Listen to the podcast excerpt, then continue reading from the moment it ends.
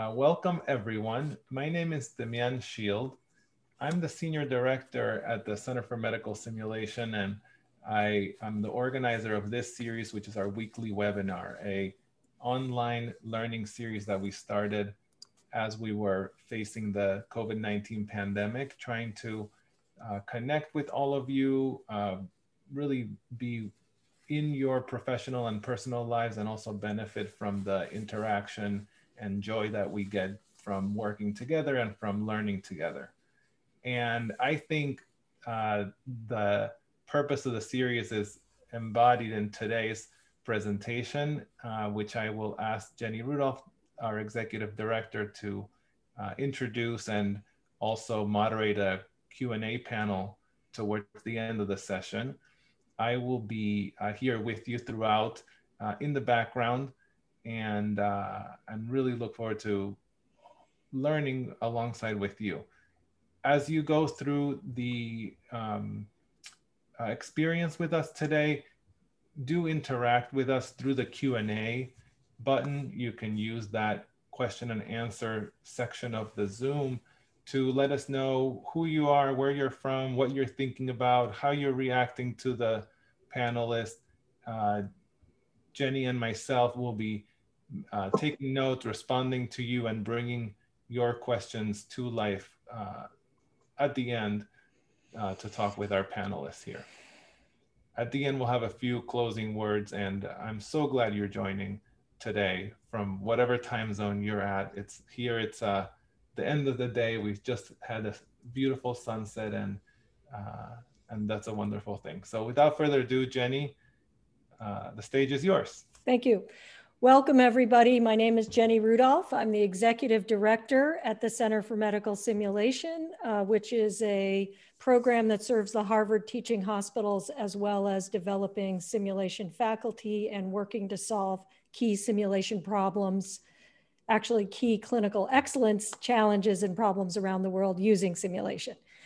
I'm thrilled today to be here with Amelia Rudolph, who happens to be my sister as well as Rebecca Minehart, who is a close colleague of mine in the Department of Anesthesia, Critical Care, and Pain Medicine uh, here at Massachusetts General Hospital.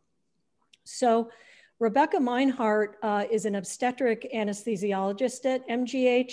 She also happens to lead our anesthesia, crisis resource management, and teamwork courses here at the Center for Medical Simulation, working with faculty and residents throughout the Harvard hospitals. She's also led our obstetric anesthesia fellowship at MGH in the past and has been very involved in doing research on how do we humans keep our brains working and our colleagues functioning in crises, primarily in the peri-op environment. She's worked really hard over the last nine months during the COVID pandemic, bringing this expertise to bear on helping herself and colleagues manage our patients who are COVID positive in the peri-op and labor and delivery environments. So I'm really delighted to have Rebecca here because she has this particular expertise that bridges clinical challenges and excellence with teamwork, communication, and self-management. On the other side of things, we're here with Amelia Rudolph, who uh, founded an organization called Bandaloop, which was one of the very first vertical dance organizations in the world. So Amelia and her teams perform on such venues as El Capitan, the Space Needle in Seattle.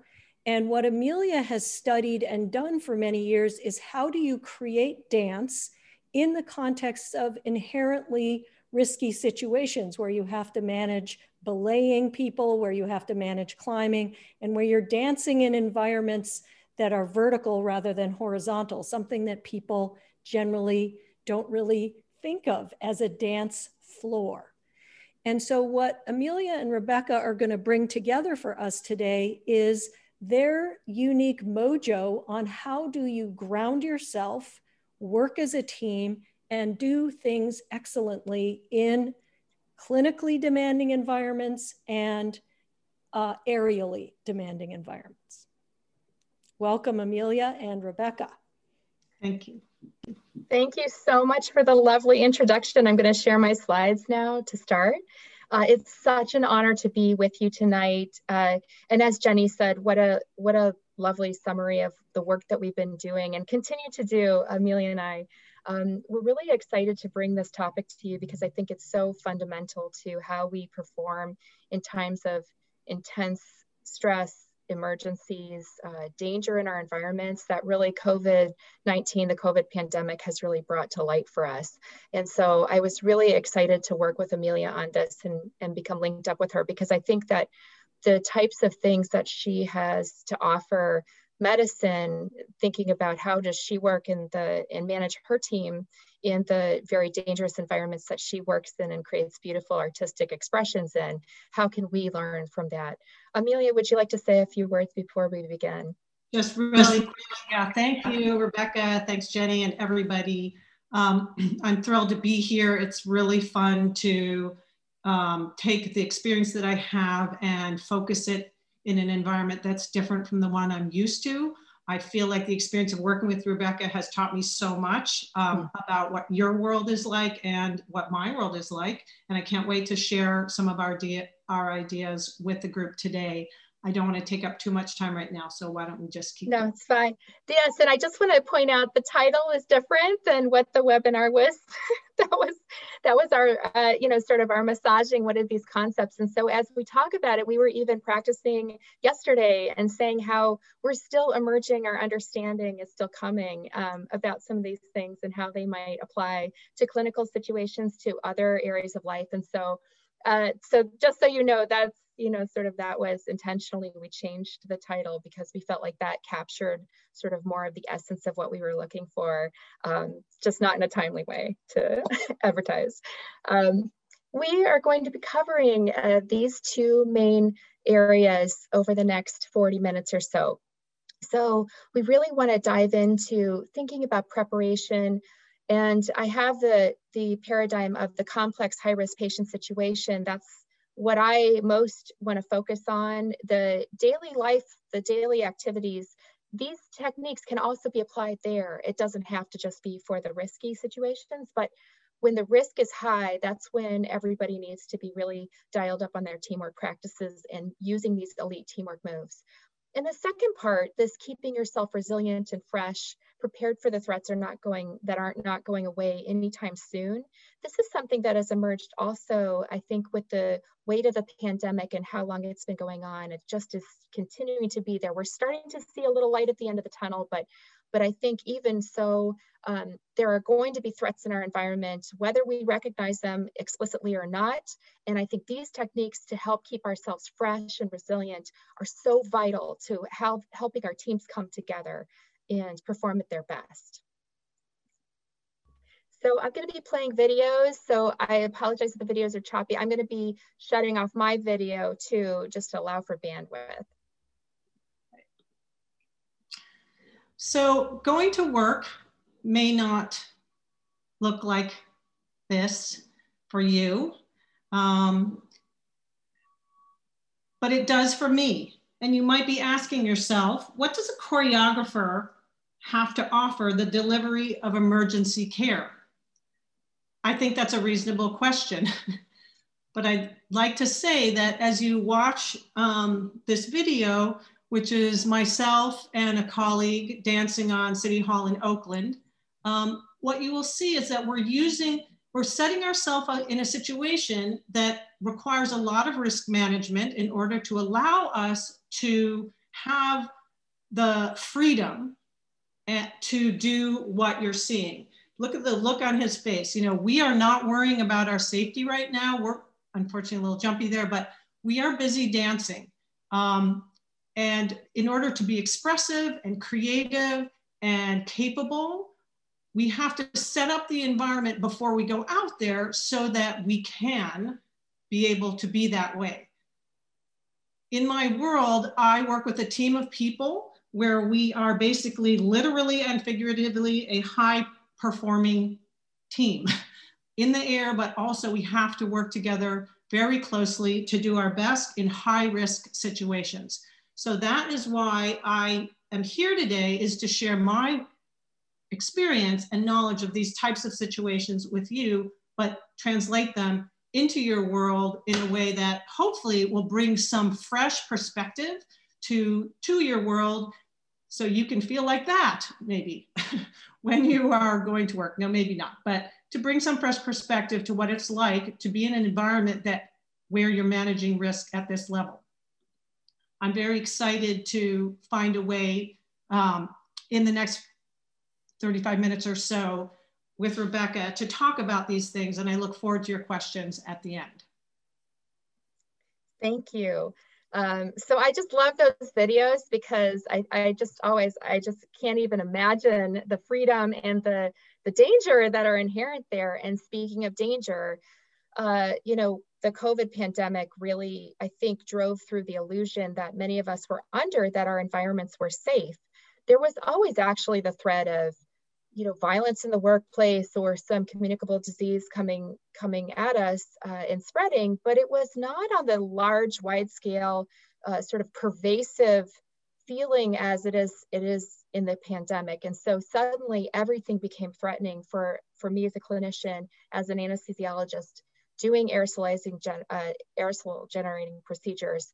Um, you know, the the bulk of trying to keep not only my patients safe but also the weight of trying to keep my team members safe was really incredible. And it's it, it, really pretty impressive. And burnout was already high as we went into this and this just dialed up the the stress levels for everyone.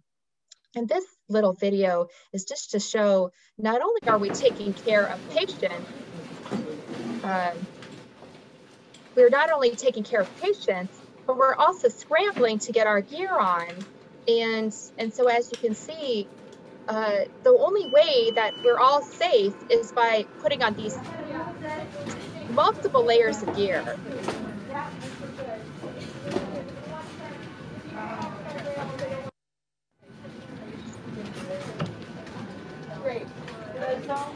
And so this was just a little clip of a video that we filmed in a context of learning how do we make our team, how do we better prepare our teams for this type of emergency care where this is again a simulation, so I'm not rushing on the left side of the screen as fast as actually a real patient might be, uh, and yet still the people who are going to be accepting this patient are not yet ready. So as I was mired in this pandemic, uh, I started to apply a technique which is circle up and it's these deliberate conversations that we've actually written about and I'll share the the citation in a minute, but it's these deliberate conversations that help people and teams come together to be prepared.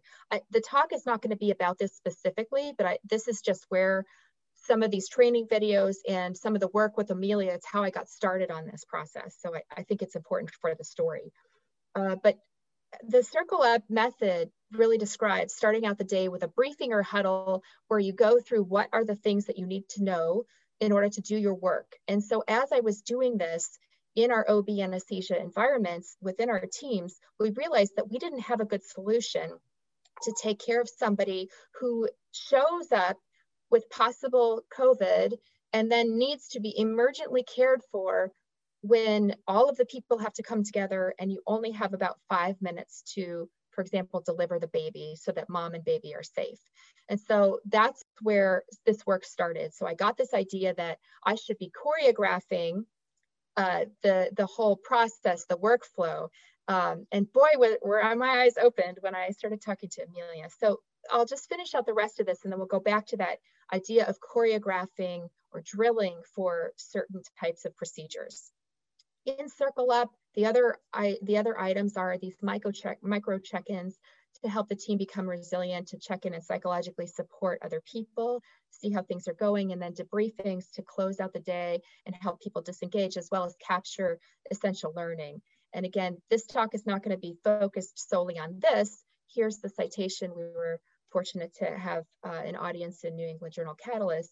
And so I think I refer to you to, to learn more about it through this. Uh, it's a really powerful method. Um, but so we decided that essentially uh, through this, I decided with my team that we should really be uh, choreographing out each step. Um, and so I'm gonna play a little video of, this is a training video that arose from that. Um, and after we created the video, I actually co contacted Amelia. So I'll play the video and then I'll reflect a little bit on, Amelia, what you taught me about thinking about uh, sequencing of steps or uh, you know piece parts of care as choreographed rather than something else. So I'm just going to share this and notice that we're in all this PPE. We have all these other things we have to deal with. So just it's just for you to watch.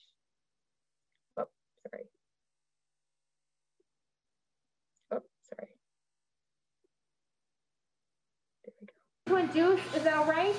Yeah, okay. Anyone who doesn't have full PPE needs to leave right now. Okay, um, are you ready to, yes. Survey ready to induce? Okay, we're gonna go off to sleep. Okay, so 200 of propofol um, and 100 of succinylcholine and flush it in. So there's 200 of propofol NIC and 200 of sux, sorry, 100 of sux, flushing it in. Okay. Let's see. I see fasciculations, confirming apnea. Apnea. Okay, flows off. Flows are off. Okay. The airway is open. I'll be your second airway person.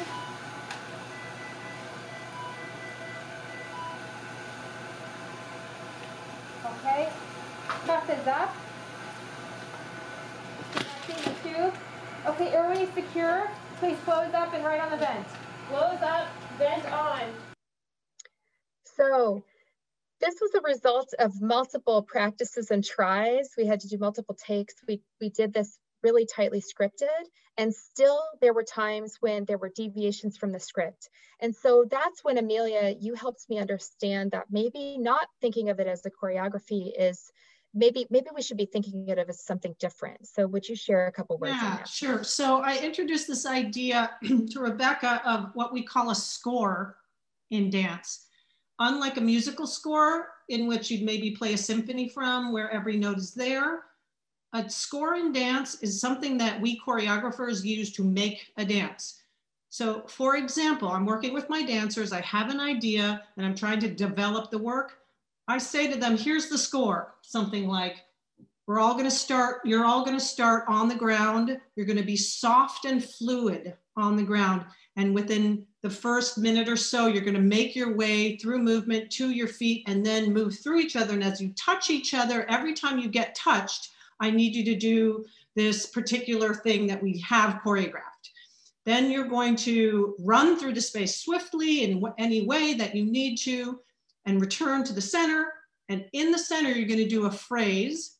A phrase in dance is like a sentence of a paragraph where the dance is the paragraph, a phrase is a sentence. You're gonna do that phrase that we all know. From there, we're gonna finish the score by um, everyone moves to stage right and then makes their way slowly across the stage. That's your score. And then I'll repeat it a couple times because they're like, what, will you say that again? So this, the score is a way to have touch points throughout that they're working around those touch points they know, including some very specific things like the phrase, let's say, that we all know and have learned. Um, but between the touch points, they are, have a fluidity and nimbleness that they can work with to get from one to the next. So this is the idea of a score. And Rebecca got quite excited about this idea, idea because of the world that you live in, in part because um, as you will see later in the talk, we really feel like once you are ready and prepared for a situation, this allows you to be more flexible, especially in a emergency situation. This is true. And I'll say that thinking of what are the important critical steps that must be adhered to in a certain way. For example, the induction of general anesthesia is a very risky situation for a patient. And there's not a lot of wiggle room for that once we start down that path. But ways in which we get there and ways in which we handle what comes after that can be a little bit more dynamically changing because of certain team situation, like whatever the situation with is with the patient, they may need to be modified. So being too rigid and too rigidly adhering to a script was near impossible. So it really opened my eyes to the fact that thinking about which are the pieces that are so critical to maintain and we should practice those together we should coordinate and where are the places in which we could be a little bit more nimble and changeable according to the situation so that was a really powerful teaching message for me. So as I go forward, I'm starting to apply this to other types of situations where there could be some room for exploration or uh, learning what is the best way to handle if there if it's a practice situation if it's a sort of a simulated situation for example we could practice the in-betweens those critical moments to see how can we make the processes more effective or efficient while we still have those touch points those critical steps that are maintained and so this was a really valuable um, paradigm for me. And again, in thinking about this, I had started by just looking at the anesthesiologist because I thought, oh my gosh, we need all this. We that's I was narrowly focused on myself and my team, uh, my my small team to begin with, and then realized that as we tried to, as I was trying to help choreograph other team members, or where do the obstetricians come in, where do the nurses come in, how do we all fit together? That's when this concept of a stance score became much more relevant. So I urge you to think about uh, how could you think about your your work when you're when you're providing clinical care or even in your day. Uh, there are certain types of processes that you have to enact. Are there pieces that have to be adhered to, and is there spaces in between where there could be some more fluidity? and also how are we training together to think of ourselves not just as our for example anesthesia team but how am i thinking about the mfms which are the maternal fetal medicine doctors the neonatologists the nurses the surgical technologists the uh, obstetricians like there's so many other members of the team and so not not thinking of them really hampers our abilities to work together as a team and overall produce the care that we want and so and, and again, just reasons why we should do this, because then if we're practicing as a bigger team, then we can, if we know everyone else's their their their points where they can't deviate. So I learned recently that there were certain aspects of, for example, during a cesarean delivery. I mean, I've been practicing for 15 years as, as an obstetric anesthesiologist, and certain elements escaped my understanding that they were so critical. For example, the nurses or for the obstetricians. And so coming together as teams and learning what are those critical steps that cannot be interrupted is a crucial is a crucial way for our teams to come together. And again, practicing those so the muscle memory can kick, kick in and we can improvise if the if the situation changes. And Amelia, you have a story, I think, about this. Yeah. So this when when Rebecca was telling me about some of these stories, I said, "Oh wow, you know, the idea that you have your internal team, but your internal team is working with these other teams, and it does matter how they work together." Um, reminded me of a time when we were performing. We were on tour in in uh, Detroit, and we were performing with the Detroit Symphony. Uh, and we were on a building and they were going to be outside and they have limited resources as many organizations in the arts do. And so they offered us something like two rehearsals, but one was in the uh, in their theater where we just could hear them play and we were marking, which means kind of enacting the choreography, but not on the wall, marking the choreography to the music and practicing that way. But in any case, we didn't get enough time with them is the bottom line. And when the show happened and they're all set up outside and we're on the building and we're performing, we came to, let's say it was maybe we'd finished the second section, which is a trio, and I was on wall in the trio, but I was staying on wall with my dancers as the other dancers came in for the next piece, which was a group piece. We, they were supposed to wait for the dancers to come in and then start the piece, but they didn't, or they didn't look up, or they didn't remember, or whatever happened, and they went right into the next piece, and we were absolutely not ready. And there was no turning back because there were, I don't know, 80 people playing the music. Um, so I felt a little nervous um, and I looked at the dancers around me who also looked alarmed. But we all, I said some phrase that we knew, and we started that phrase together until everybody else came into the wall and they looked at us like, oh my God, especially at me, what are we going to do? And somebody called something that we all know, and we went into the um, pendulum section and then somebody you know i was like jump sec you know we had all these these pieces of choreography that we knew and we communicated with our eyes and our voices we basically built the piece based on things touch points that we knew in front of the audience live with the orchestra and the funniest thing about all this besides it being very exciting and nerve-wracking was that when we got to the ground many audience members came up to us and said things like oh my gosh, you seem so connected on the wall. You're so communicative and so, so wonderfully together. It was just so thrilling. and we nodded politely and smiled. So the point is, things happen.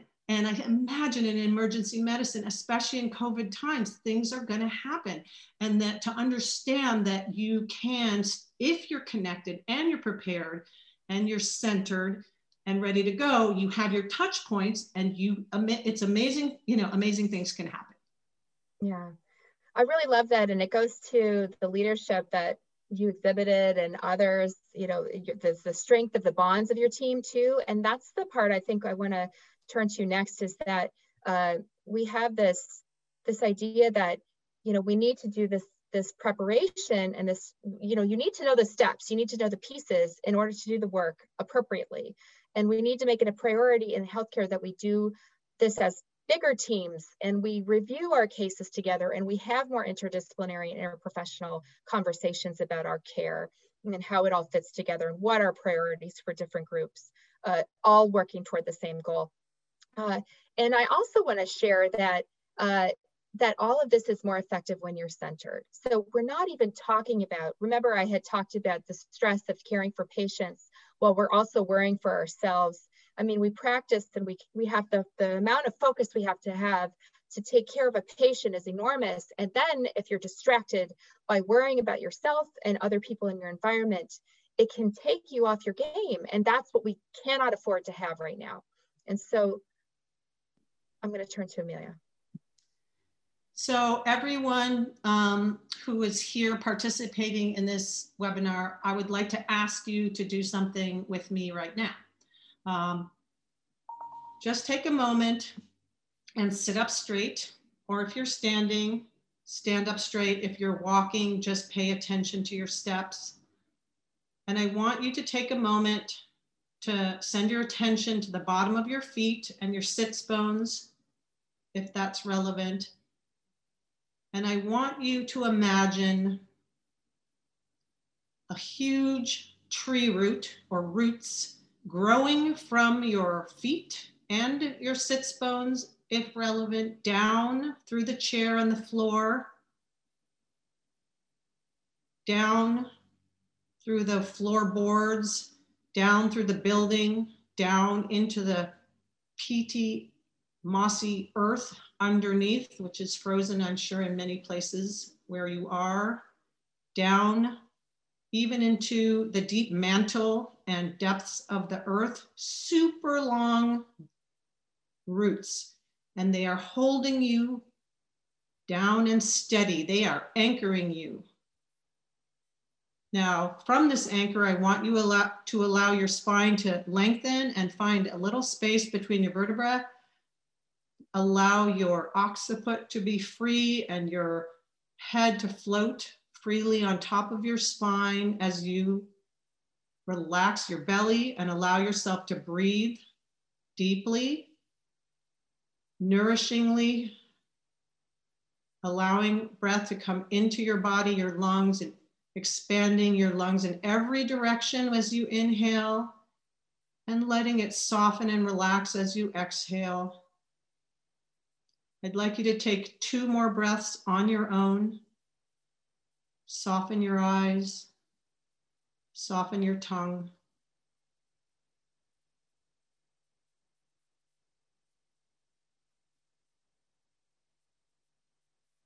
And then I would like you to imagine everyone who's on this webinar being connected by some kind of thread. There's probably threads shooting across the United States and some oceans. And I want us all to imagine that we create a web of threads between all of us. So we are connected with this image that we're all making in our own minds. And I'm just gonna look forward at Rebecca too, Who's still on there? Hello, connecting with you. Okay, let's go to the next slide. so what we just did is called Anchor Breathe Connect. Um, I actually developed this with my sister Jenny at a talk we did at the sympos simulation symposium at New York Health and Hospitals over a year ago. And it was the idea of taking something so simple that's known in the medical field like ABCs, but applying it to a centering practice. At Bandaloop, we start every single meeting with Anchor Breathe Connect. And um, it's also something we do on the roof of buildings before we go on. And the idea of this is simply, so, it's so basic. It's about calming your nervous system down, connecting yourself to the earth and planting yourself and anchoring yourself as an image. And then from there, being able to connect to your teammates, your patient, the environment, whatever it is. So it sets you up um, basically for success. And that's I consider this to be this like fundamental and super simple practice that we can all do in all of our worlds um, to be able to basically function better. Um, one thing I mentioned uh, or talked to Rebecca about is, you know, when do you have time to do this? So I, I sometimes suggest the beginning of a meeting, but so if you're meeting your team, and you have a moment, it doesn't take long, sometimes just a minute if you're stressed out and running from something after lunch or something, but you have a moment, you could do it then. You could also do it the top of the day. So you find the time, but I just think that it can make a huge difference. And it is something that um, is a practice that I've been doing, and I feel like it has helped all of me, everyone in my organization to be able to do their job better. Yeah. And when I, may I share a story? I, um, I, when you told me about this, it light bulbs went off for me because I thought this is a beautiful way of making this practice of it's it's mindfulness in a way. It's it, it's deliberate connection with others. Um, it's it's a way of making it explicit and deliberate. And so uh, it re, it re, made me remember of a time when I was in a case, I was in an emergency situation and I'd called everyone down to help. And one of the residents was helping me and was so shaken that the job I asked her to do, she was unable to do because her hands were shaking so much and she was unable to put together. Wasn't your patient like bleeding out or something? Bleeding to death, bleeding to death. It was really awful. It was very stressful. Everyone was very stressful. And, uh, and so I, in the moment, my instinct was, I have to calm her down. So I gently placed my hands on her arms and I said, you're doing a great job. Take a breath it's going to be okay. And I said, you know, I invited her, you know, look in my eyes and thank you for all you're doing. I'm grateful for you. And she did immediately calm down. And I thought, you know, I wasn't aware that this is actually what I was doing, the Anchor Breathe Connect. Um, but but it was so powerful in that moment. And then even with patients, I recalled one time when uh, a patient was really uh, upset and worried, and I did something similar. And now, uh, after hearing Amelia talk about this, I feel like I have words and a process for helping my team become centered, for helping other people become centered, myself as well. That really was really powerful. So thank you for that. Yeah. Did you want to share the yeah. story you told me?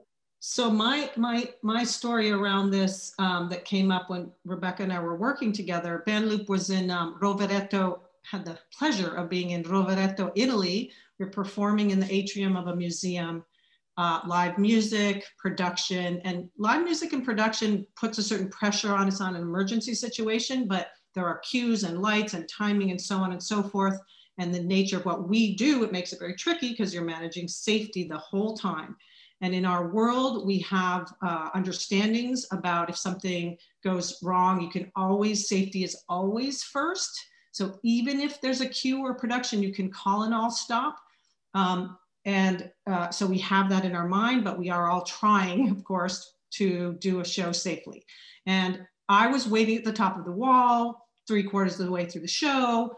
One of the other dancers had finished a piece in a different area, and she was making her way swiftly from that end of that piece across the floor, up some stairs, up to the third or fourth floor, wherever we were, to make our entrance for the next piece that we were going to do.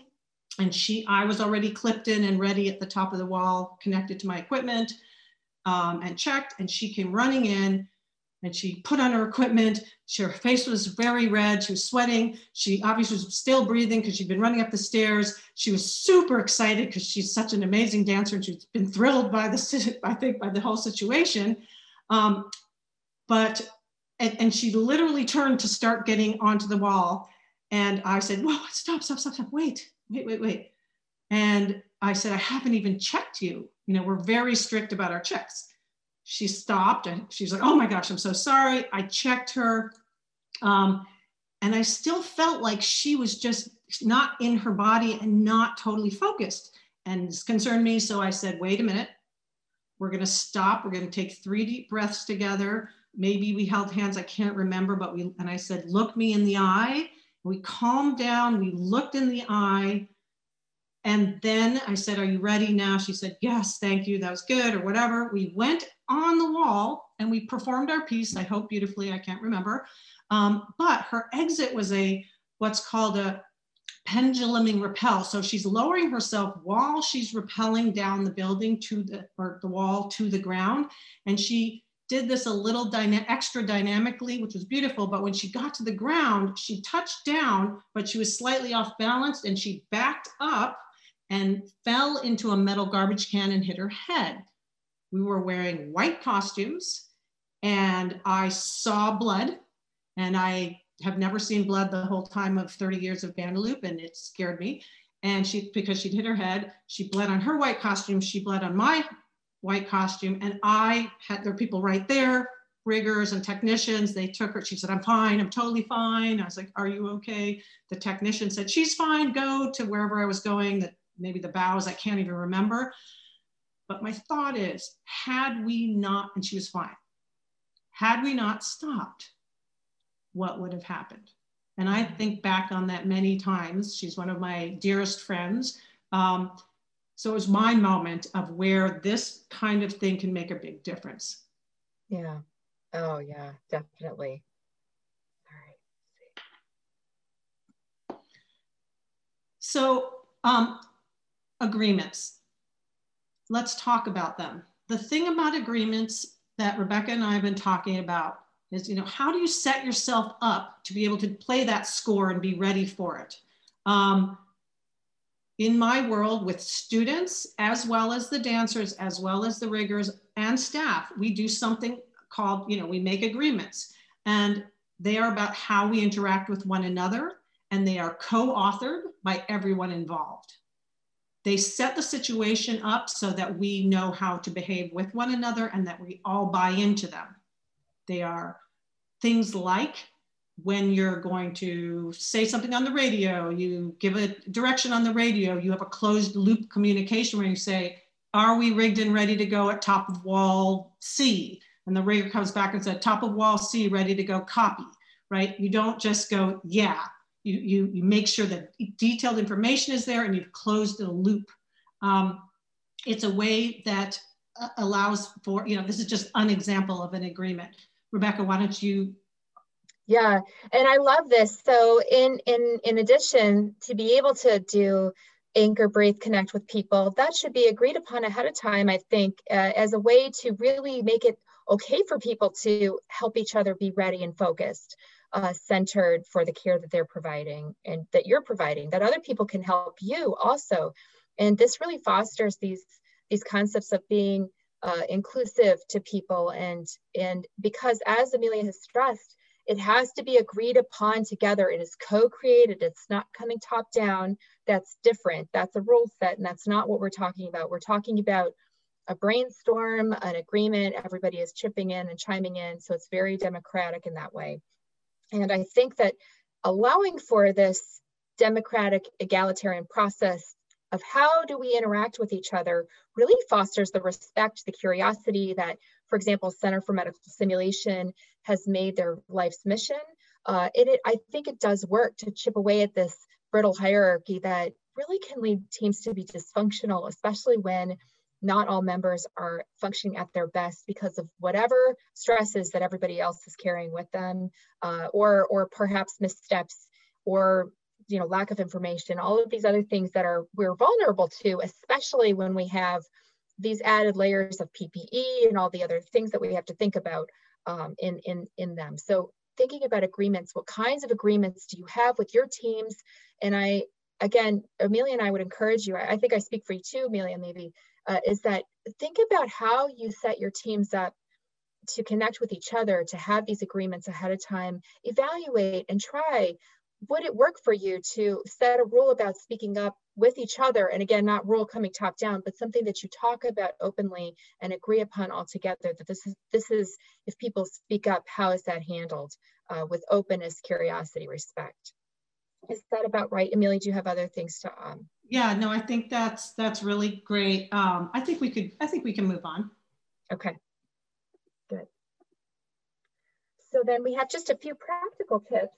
Um, and so we wanted to just sort of recap and give you things, food for thought for later as, as a way to think about what are action steps that we would recommend for you. Uh, so one of the things is really to think about how do we take a breath in the moment? How do we notice how other people are modulating their own emotions, how are our emotions? I think being mindful in the moment, this is something that has come for, for me from years of deliberate practice, thinking about practicing emergencies, being involved in emergencies, and, and so I think it is something that people can become more aware of, and it is so critical to, to the best functioning of, of a team that we can be, and thinking about how we can help other people stay focused and centered. The second part about identifying these touch points or critical moments where you have to have the care follow a series of steps, but also allow for some nim nimbleness in between where there could be some fluidity. So as we practice, as teams, as small teams, as larger teams, co co uh, comprehensive teams, thinking about elaborating what is everybody's, uh, what are everybody's sets of touch points that they need to adhere to so we can also be mindful of where other people are and where they shouldn't be interrupted in the process. Um, as a dancer, I wanted to really emphasize uh, when watching Rebecca's video earlier, where the the one, the, I think the I don't even know, know if it's a woman is covered yeah. in all this stuff, and I and, and and apparently there's air coming in shh, as well that you can't possibly hear each other uh, very well, at least. And so I just wanted to emphasize the fact that simply, you know, body language is so simple. Did you hear me? you know, to, to remember that body language can be very helpful to the point where like in Bandaloop, if you're slightly hurt on the wall, we have a sign. If there's an all stop, we actually have a sign for all stop, which helps because um, except for the visually impaired, which that's a whole other thing, that that can be very helpful and, and very quick as a way of communication. So I just wanted to rem remind people of the body language piece and then the closed loop communication, the difference between being, uh, you know, saying something, someone listening to you and hearing you are, you know, those are all different steps. So that to know they heard what you said and comprehended it and close the loop on the communication is, is, is critical.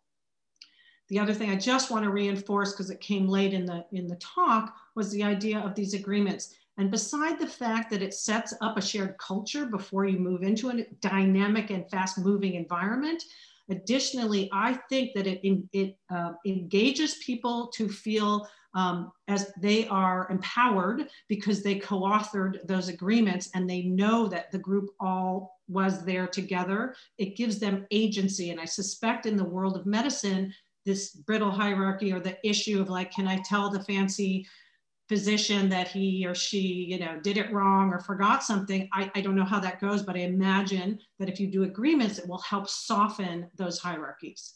I think so, and build trust. And trust is so fundamental to all of the work that we do. If we don't trust each other, then it's really hard to perform the types of work that we do.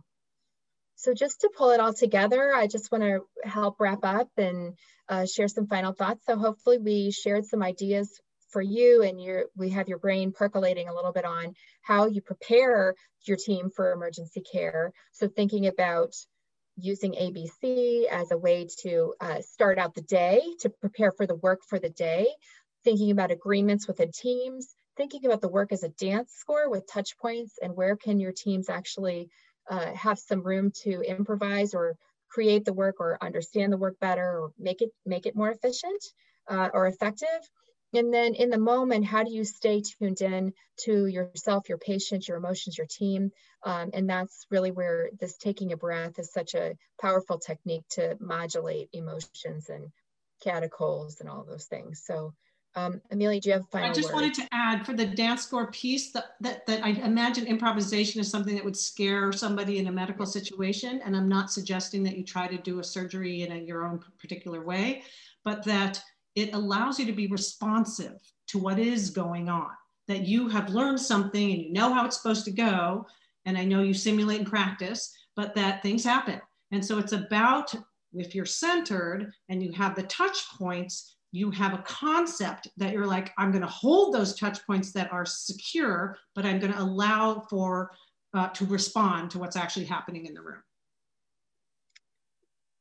So thank you again. Uh, we'd love to have questions. And if you have thoughts that you would like to share later with us, here are email addresses. We'd love to hear from you uh, because as we explore these concepts, I think we, we'd love to hear feedback on them and how it how it's relevant to you and how you see it fitting into your work. So thank you so much. And Amelia, do you have final words? No, I just pleasure to be here and I'd be curious um, if anyone had any questions, we're happy to answer them, but I'm just very happy to have the opportunity to work with you, Rebecca, and you, Jenny, and everybody at CMS. It's been really a pleasure. Thank Rebecca you. and Amelia, thank you so much. Um, like to just start with a, a, couple questions and, and then I imagine we may have some more coming in as well. So um, one thing that um, I think people are curious about is you clearly gave a lot of thought to this question of balancing agreements and preparation with dynamic improvisation and connection in the moment. And I can imagine that there's some art to the right combination of that. And you've illustrated that a bit through some stories. Uh, but I wonder if you could just talk to us a little bit more, about, perhaps from each of your unique perspectives, about how preparation agreement and predetermined steps interact with improvisation. And maybe I'll start with you, Rebecca, and then go to Amelia so I'm thinking about uh, the the agreements that I think um, that I've tried to apply with my teams or try to encourage with my teams. It's uh, have been the rules around speaking up and um, and again I say rules, but I I want to you know it is it is sort of all of us are agreeing together that these are that these are the uh, the the boundaries that we're gonna we're gonna foster with each other. So the um, uh, listening to speaking up, including ideas, you know, trying to prioritize ideas and, and working towards to really broaden our ability to tell what the situation really is because not one person can have all of the, the eyes on everything. Um, thinking about the how do we build that in, I think it's really just fundamental to then trying to apply to any work that the team does. So for example, thinking about the emergency cesarean delivery under general anesthesia, it's a very time limit. I, we only have like five minutes to get the patient back, to get all of our stuff on, to get all the, so identifying the critical steps and not necessarily scripting out, like, for example, person A, you go to the PPE cart first, and then as soon as you're done, person B goes, it's too much. So thinking about how, you know, allowing for some space to allow for them to figure out how is it best for them to put on their PPE and get them that get themselves safe, but then we all have to meet in the room by X amount of time, allows for some improvisation for them to kind of try to uh, figure out how how that work is best done. And then uh, and then I think I think the improvisation comes maybe in the practicing too, where if we know what all the teams, what each team's critical moments are, then maybe we can't necessarily, um, you know, like bring up concepts or ask a lot of questions when, for example, the obstetricians have this critical time period where they've just delivered the baby, they're trying to close the uterus, they're trying to assess for bleeding and tone and how's the baby and all that stuff. Like that's not the time for me to necessarily ask my series of five questions that I usually ask, but there are other things that I can do to build in. And so working with them and knowing what are the critical moments for them is really the, the goal. So that if there is a, a situation where I can't ask you know, in the very next moment, there, there, I have backup plans and I have ways that I can um, adapt to the situation. I hope that answers what you were asking. Yeah, so I'm just going to summarize uh, what I'm hearing from you, Rebecca, that some of the social and clinical norms or agreements, you tend to set those in advance, such as if you see something, say something, please let me know. And this moment when I'm intubating the patient and creating in, uh, you know, putting the patient to sleep, I need to concentrate. And that moment when you're taking the baby out in the C-section is a moment that you need to concentrate. So some pre-agreements around how do we interact and, and how, when do we give each other space, for example, clinically, uh, seems important. And then we can improv around that. That's what yes. I think I'm hearing. Yes, yes, that's accurate. And then Amelia, I think, um, I'm not sure whether to characterize it as a tension or a synergy between agreements and preparation and improvisation. Uh, but I wonder if you have some thoughts on, you know, what are the most potent ways for us to think about that as we try to create safety in teams? Safety and excellence in teams. Yeah, um, it's it, to me, I feel like there's something, there's a feeling as dancers that we have when we are ready enough and bring to bear enough skill, enough focus, and enough attention that you, you know this feeling, you're like ready to go. And with that feeling, you have the ability to do things like your peripheral vision is very good. So you sense the whole room, which can mean in your environment, probably like, wow, that nurse is freaking out you know, maybe somebody should go calm her down or him down. Um, peripheral vision to be able to take things in, um, the ability to kind of hyper focus or do really good uh, ability to focus. And in my world, it is also about being expressive or creative. And I, I think that in the medical world, I imagine it's not expressive and creative, but it is probably excellent in, with your tools or excellent with the the way that you're intubating that's even smoother than you did last time. Um, so it's about how you actualize your practice, something like that. So it's being excellent. So the relationship is quite, it's not a tension at all. In fact, it is this opening. It's a way of feeling really expansive and ready and available and sensitive um, for the environment and, and enable to also focus and be excellent at what you're doing. So Amelia, if I could sort of share what I'm taking away there that might be valuable, so much of course, but as we think about excellence in clinical care, we need to really think about collective competence, connection, interprofessional perception, and um, utilizing and sensing what each other need and also what we can offer the moment. So it's not a, a solo sport, it's a team sport, um, something like that. Yeah, and, and, and what I say in Bandaloop all the time when we do we teach classes all the time is that safe that our safety culture is based on the idea that there are no experts, even though there are people who are very good at rigging, that there's no anyone can speak up and that the only way you create safety in our world and in 30 years Bandaloop's never had a serious accident knock on wood is that you create this web of everybody. And that that is how safety happens and excellent happens is that we are aware that we are all together as a web of safety and it's by no means a single person who, who could possibly know it all or see it all or catch it all fantastic Demian would uh, you like to get in here, I'd love to hear anything on your mind as an emergency physician or otherwise.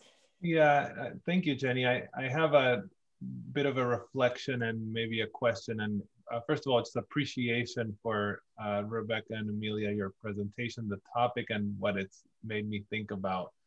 Um, I think a reflection briefly, I have a parallel, Amelia, to your story of the uh, what could have been a really terrible disaster, but only turned out to be a small scalp laceration. I, I think, and then to to Rebecca, your idea around speaking up and help seeking, I think an example of, of that kind of a success for me is when a central venous catheter is being inserted, and after three or four attempts, the residents or physician assistants do come out and say, "Hey, Demian, can you give us a hand?" And and then you know it gets sorted out with a little guidance or maybe even some hands-on. But that what could have turned into an arterial puncture or multiple attempts in vain didn't. And so I think that's um, that makes sense. And so and and so therefore my next thought was, uh, you know, because as a simulation educator, we frequently find teams who think they had suboptimal performance. There's always some kind of gap. They'd like to do better. Sometimes it's we weren't really that well connected. We didn't. Uh, we weren't in sync. Now I this anchor breathe connect is potentially a prescription for well in the next case or when you go back to your native environment this is something you could do in the moment. And so that's my question for both of you is advice for me. Like i love the idea. I now feel much less helpless to the resigning myself to an ad hoc team that doesn't have that flow but how do i sort of bring that up to say hey before we go into that let's anchor breathe connect without them looking at me like i'm some uh, hippie back from pomona so I would actually like to ask, have Amelia answer this. How do you how do you introduce the concept of agreements to your teams? Because maybe that's what, you know, and and and could how how would somebody introduce this? Because I'm much more novice at it than you. Uh, so, uh, what are your strategies? Great question, and you know, being from California, but um, I think it actually goes back to the agreement. You ask the team, "Would you mind?"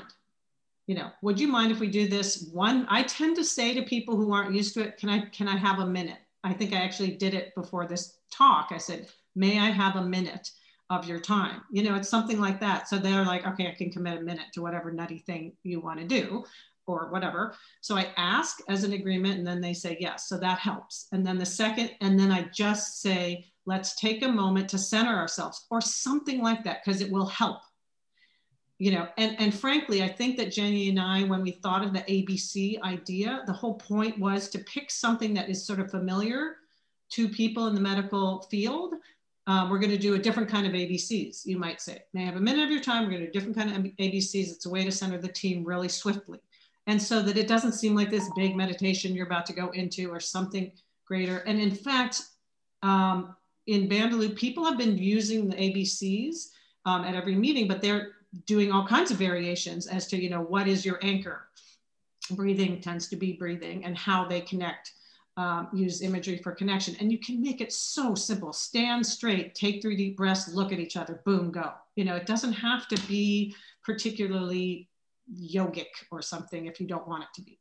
That resonates because I, I remember recently I started uh, rounding in our observation unit with a with a moment of gratitude. And I just said, bear with me, let's try something new. Yes. And so I think picking up on your suggestion, Amelia, I could now see myself doing something similar, uh, perhaps mid shift or to to defibrillate or resuscitate a team that needs to be connecting. Because I think that's that's the opportunity for any of us to recognize, hmm, this team could use a little more connection. This moment could use that. Let's try it. I hope you guys take this idea further and uh, looking forward to learning more about it and seeing it in practice. I'm quite inspired. Great. So Jenny, I'm, I don't know if you have any closing words here. Um, and uh, I'll, I'll then um, get us to, uh, to our landing for the okay. top of the next hour.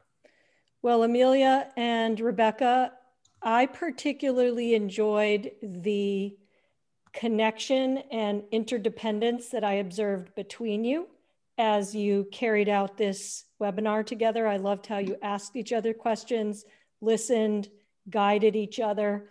And I think the medium uh, demonstrated the message. So I really appreciated that and so appreciate the content throughout uh, I can see a number of wonderful things to apply in my own work. So thank you so much. Thank you. Our pleasure. Such an honor. Yeah. I echo the sentiment. I thank you very much. I thank uh, the participants for joining live and also those of you who are joining on our recorded session. Please do stay in touch. You have the speakers' contact information and you can also reach us on Twitter, uh, which is a pleasure to, to visit these days. So do reach us there. Also join us at the Center for, for Simula Medical Simulation for several of our online courses that are available to you. We are excited about a space learning opportunity that goes on for seven weeks around feedback um, starting March 8th.